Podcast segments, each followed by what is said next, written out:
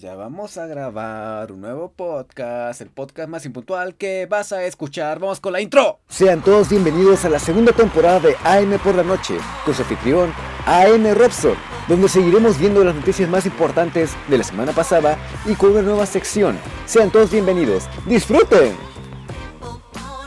Les doy la bienvenida a este tan poco puntual podcast llamado AM por la noche, donde, como ya escucharon en la intro, comento las noticias que para mí fueron las más trascendentes, emocionantes de la semana o semanas pasadas en el cine, series y videojuegos y comentamos una noticia trascendente en el mundo. Como siempre te recuerdo que en la descripción del capítulo encontrarás un pequeño menú con los minutos casi exactos donde encontrarás cada sección por si una no te gusta o X cosa, ahí tienes la opción. Antes de comenzar con las notas, quiero tomarme un momento para agradecerles a ustedes y a Emilio Muñoz por el gran recibimiento del episodio pasado. En verdad me sorprendió mucho y estoy sumamente agradecido con ustedes que hacen que me den ganas de hacer esto casi cada semana. Por cuestiones mías no lo hago, pero ya saben. Pero bueno, dejémonos de cursilería ya que el café de 5 minutos de esta semana solo lo daré yo, hablando justo de la soledad. Hablaremos muy brevemente de los Óscares, comentaré las cosas que pasan en la UNAM, como ya es casi, pues, ya es casi pan de, de cada día aquí. Y solo por esta ocasión no habrá noticias de videojuegos porque no encontré muchas cosas interesantes que hayan pasado estas semanas, pero sí encontré demasiadas de cine y de series. Así que ya vamos a comenzar. Cine televisión. Pues primero vamos con lo más popular y por la razón por la cual probablemente le dieron clic a este capítulo. El pasado 9 de febrero fue la entrega número 92 de los premios de la Academia a lo mejor del cine. Fuera de que se hubo nominaciones que no debieron o que no subieron las películas que debían haber estado nominadas o que ganó y que no debía, porque eso siempre putas pasa y lo saben, yo creo que solamente podemos rescatar tres cosas de dicho evento. Uno, que los comentaristas de Azteca 7 no tenían ni la más puta idea de lo que estaban hablando. Dos, que el acto de Eminem sorprendió a muchos, estuvo de huevos. Y 3. Que Parásitos demostró que el buen arte no solamente está en el idioma inglés. La película de John Bong Hu logró llevarse cuatro estatuillas, las cuales fueron Mejor Dirección, Mejor Guión, Mejor Película Extranjera y Mejor Película. Esta es la primera vez que una película que no es de Estados Unidos gana dicho premio. Como dije al inicio, eso demuestra que el buen arte no solo tiene un idioma, Ay cabrón, que sin importar el lugar de origen, siempre puede tener un impacto en más de una ciudad. Bong Joon-ho logró hacer historia en los premios de la academia y es la única razón por la cual recordaremos estos premios, porque fuera de eso estuvieron bien putas aburridos. Neta. Para los fanáticos y amantes de la serie Friends, les traigo muy buenas noticias. La semana pasada, el elenco de esta popular serie de los 90 anunció que llegaron a un acuerdo con HBO Max para hacer un especial de reunión de una hora. Esta serie fue estrenada el 22 de septiembre de 1994 y terminó el 6 de mayo de 2004. Y casi 16 años más tarde llega la reunión que algunas personas ya estuvieron pidiendo desde hace ya un rato. Hay que recordar que hace ya unos cuantos meses el elenco se reunió para ver un posible reencuentro pero nunca llegaron a un acuerdo debido a los distintos precios de cada actor que tienen en su contratación. Y pues, pues es lógico, güey, o sea, en ese tiempo son pocos los actores del elenco original que hicieron cosas realmente grandes después de la serie. Por ejemplo, Jennifer Aniston se volvió en un tiempo una de las actrices más cotizadas del medio, mientras que actores como Matt LeBlanc no tuvieron el éxito que ellos les hubiera gustado. Miren, a mí en lo personal el final de Friends no me gusta nada, y sus personajes neta me cagan por pinches egoístas que son. Verdad, a mí me gustaría ver un final medio trágico para esos personajes que no tuvieron, a mi parecer, un buen final después de 10 temporadas. Estamos en un momento en el que varias cosas vuelven a cerrar y por lo que hemos visto, todos estos regresos han sido innecesarios y son pocos los que aún así llegan a ser buenos. Ahí tenemos el caso de El Camino de Breaking Bad. Pero fuera de que si está buena o no la serie o lo que sea, ¿a ustedes cómo les cayó la noticia? ¿Quieren volver a ver este grupo de amigos en el café otra vez? Llegan las primeras imágenes y el primer tráiler de la nueva película de Wes Anderson. Esta llevará el título de The French Dispatch. Y como ya es costumbre, estas películas tienen un elenco cabroncísimo y estarán protagonizadas por Benicio del Toro, Frances McDormand, Jeffrey Wright, Andrew Brody, la chingoncísima Tilda Swinton, el guapísimo Timothy Chalamet, Chalamet, el guapísimo, el guapísimo Timothy, el, guapísimo, el guapísimo Timothy Chalamet. Ay, ¿quién? Perdón, me vinieron a decir algo. El guapísimo Timothy Chalamet, Lea Seydoux, el cabrón que siempre tiene la misma cara y no sé por qué chingados contratan, Owen Wilson, Matthew Amalric, Lina Kodrick, Stephen Park, el señor Hago que todo se vea mejor, Bill Murray y muchos muchos más como ya se costumbre en esas películas del director. Por lo que pudimos ver en el tráiler, la película nos narrará varias historias de personas que trabajan en el periódico The French Dispatch. Todo esto acompañado de la estética ya característica de ese director, llena de colores pastel, chistes visuales, cuadros que parecen sacados de una pintura y muchos momentos cagados y emotivos. No he visto casi nada del cine de este director, pero lo poco que he consumido me hizo enamorar de todos los elementos que él pone en escena y me hace esperar esta película con muchas, muchas ganas. La siguiente noticia contiene spoilers de Stranger Things, así que si no has visto la serie completa hasta el final de la tercera temporada, te recomiendo que le adelantes unos minutitos, un poquito. El día de hoy, 14 de febrero, Netflix nos sorprendió con un teaser trailer de la cuarta temporada de Stranger Things, en la cual podemos ver el regreso de uno de los personajes que, supuestamente, había muerto. Me refiero a Hopper. Miren, eh, ok, eh, yo soy súper fanático de Stranger Things y de la época de los 80. Y cuando inició me convertí en una perra loca fanática de esa serie a más no poder. Pero con cosas como la pinche escena de Never Ending Story y ahora esta mamada, Puta, es que me están matando el fanatismo bien cabrón. Si han estado al pendiente de los últimos episodios de este programa, y también si eres un amigo cercano mío, convives mucho con mi ser, sabrán lo mucho que odié el episodio 9 de Star Wars. Esto porque siento que es una película sin huevos, y lo que están haciendo en la serie de revivir un personaje, aunque ya le dieron un cierre perfecto y emotivo, neta para mí es una patada en las bolas bien ojete. Pero me gustaría pensar que todo esto es por algo muy cabrón. Así que espero que avienten todo el carajo y neta hagan algo muy chingón, porque mis ganas y mi hype ya están muy bajas.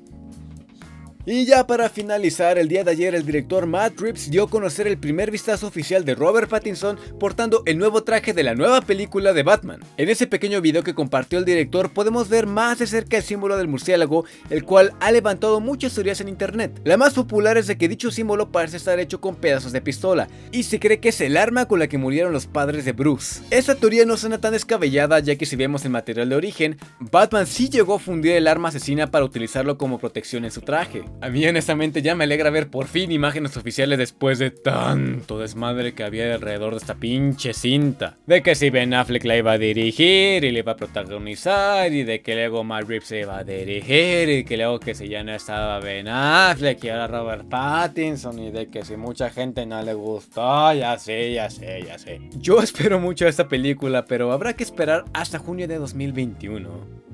Y esas son todas las noticias de esta sección. Por ahí también había algo que quería comentar de unas cosas de Super Bowl, pero si lo hago este programa se extendería hasta niveles algo largos y lentos que no quiero eso. Así que vámonos rápido con la sección del mundo, porque como les dije, no hay sección de videojuegos esta semana. Vamos. Noticias del mundo. Ah, bienvenidos a la sección en la que me emputo mucho. Pues medio actualizando la situación de múltiples planteles de la más grande casa de estudios, la Universidad Nacional Autónoma de México. El pasado martes 4 de febrero del presente año se dio un mensaje para pedirles a las facultades que se unieran a un macro paro. Esto para exigirles y ejercerles presión a las autoridades de la rectoría que por fin se hiciera pendejo caso a todo el movimiento de violencia de género. Obviamente, por la diferente moral de diferentes carreras y facultades que hay en UNAM, no todas participaron en dicho levantamiento y toma de facultades. Pero los que sí se sumaron dicho día para dicho paro fueron la Facultad de Arquitectura con un paro de 72 horas, la Facultad de Artes y Diseño también con 72 horas de paro, la Escuela Nacional de Trabajo Social igual con 72 horas y la Facultad de Psicología con un paro de 54 horas. También la Facultad de Ciencias Políticas y Sociales entró en un paro indefinido desde el pasado 30 de enero del presente año. A esto hay que sumarle los distintos y múltiples planteles de nivel medio superior que desde el año pasado están en paro como lo son la Escuela Nacional Preparatoria número 9 Pedro de Alba y varias que este mismo año entraron en paro, ya sea corto o indefinido. Y ya ni se diga de la situación de la Facultad de Filosofía y Letras, ya que es un pedo muy cabrón y ya se es exagerado, güey, neta. Neta, qué pedo, güey. Ok, creo que le he dado muchas vueltas a ese tema del UNAM, pero es porque también quiero que ustedes vean el panorama de lo que está pasando en esta la mayor casa de estudios. Pero créame que lo hago con la mejor intención posible. La siguiente semana será el examen de ingreso para dicha escuela y aparte también comienzan los trámites para el pase reglamentado, las preparatorias y colegios de humanidades del UNAM. Y creo que es importante que vean el panorama desde adentro. Con esto no quiero decirles que no se inscriban a esa universidad o que ya no hagan su examen hacia la escuela. Al contrario, hagan, lo que quieran, neta. Pero creo que es importante ver más allá de lo que un orgullo universitario quiere que veas. Es triste decirlo, pero la situación de toda la universidad hace que muchos estemos pensando en cambiarnos a otras escuelas porque no soportamos más ese tipo de pendejadas, güey. Y creo que los que están en prepa pueden entender un poco este panorama. Dicho esto, si en verdad es tu sueño estudiar en este lugar, mucha suerte, neta espero que te quedes. Y si no, les recomiendo que siempre investiguen más acerca del lugar al que le quieren dedicar de 3 a 5 años de su vida. Y de que estén seguros querer estar ahí, porque es muy feo ver a personas que dicen, güey, mi carrera no es para nada lo que creía y cosas así. Así que no se hagan eso y busquen toda la información posible. Dicho este pequeño consejo, que más bien parece tema de la sección que sigue, vámonos con el café de 5 minutos. Un café de 5 minutos.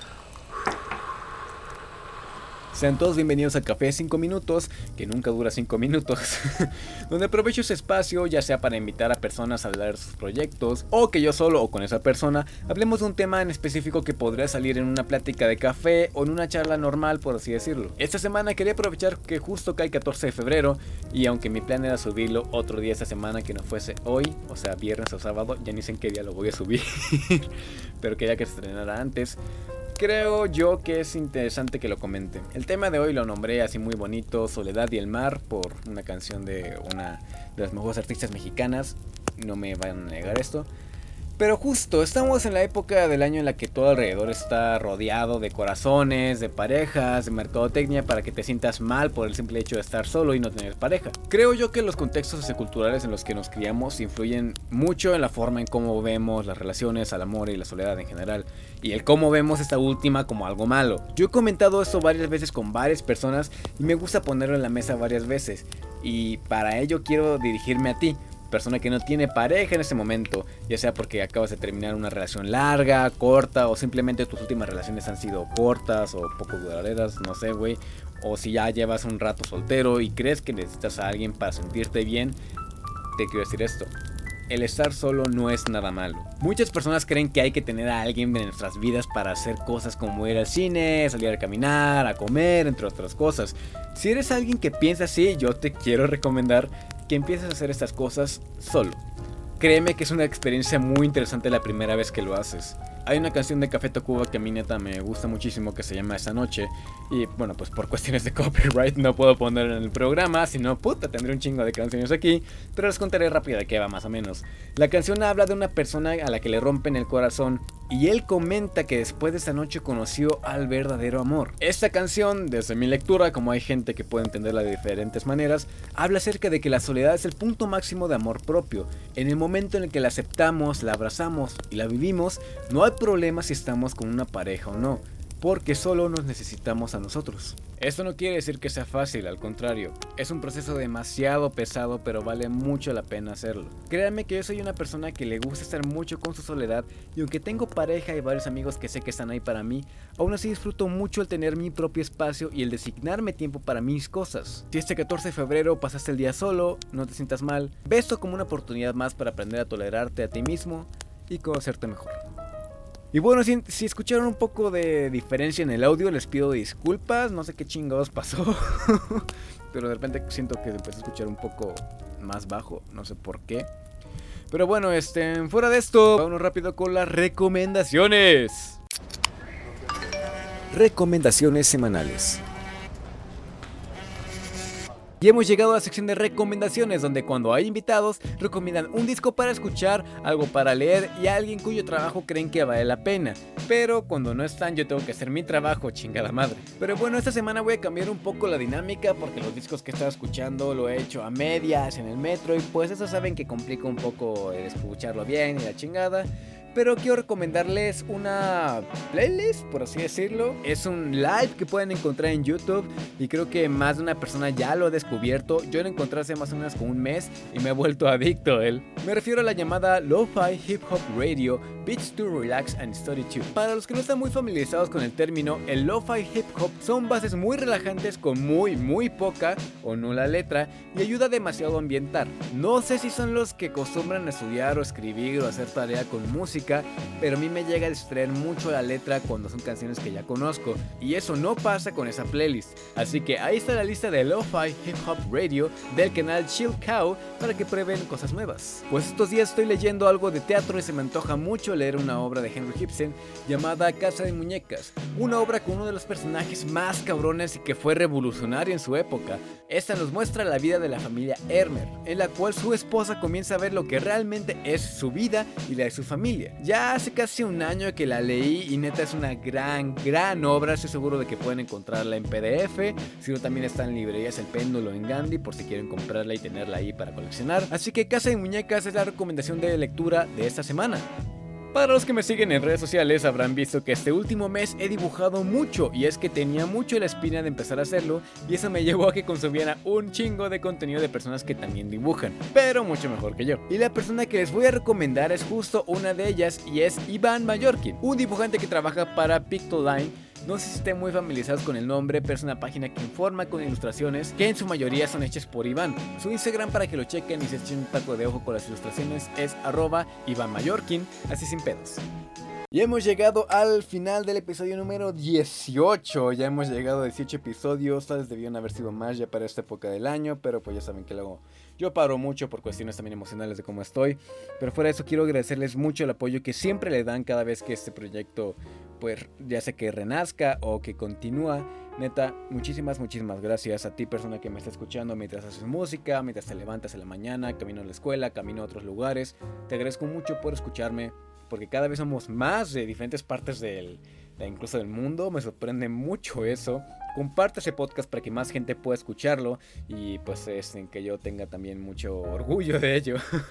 Les agradezco muchísimo. Síganme en Instagram como arroba alex-robson o también en el otro Instagram que acabo de crear que le, que le puse AM at night. Así que síganme en esas dos. También síganme en Twitter como arroba am-robson con W con doble N. Y también les quiero pedir, maldita sea, se me está olvidando.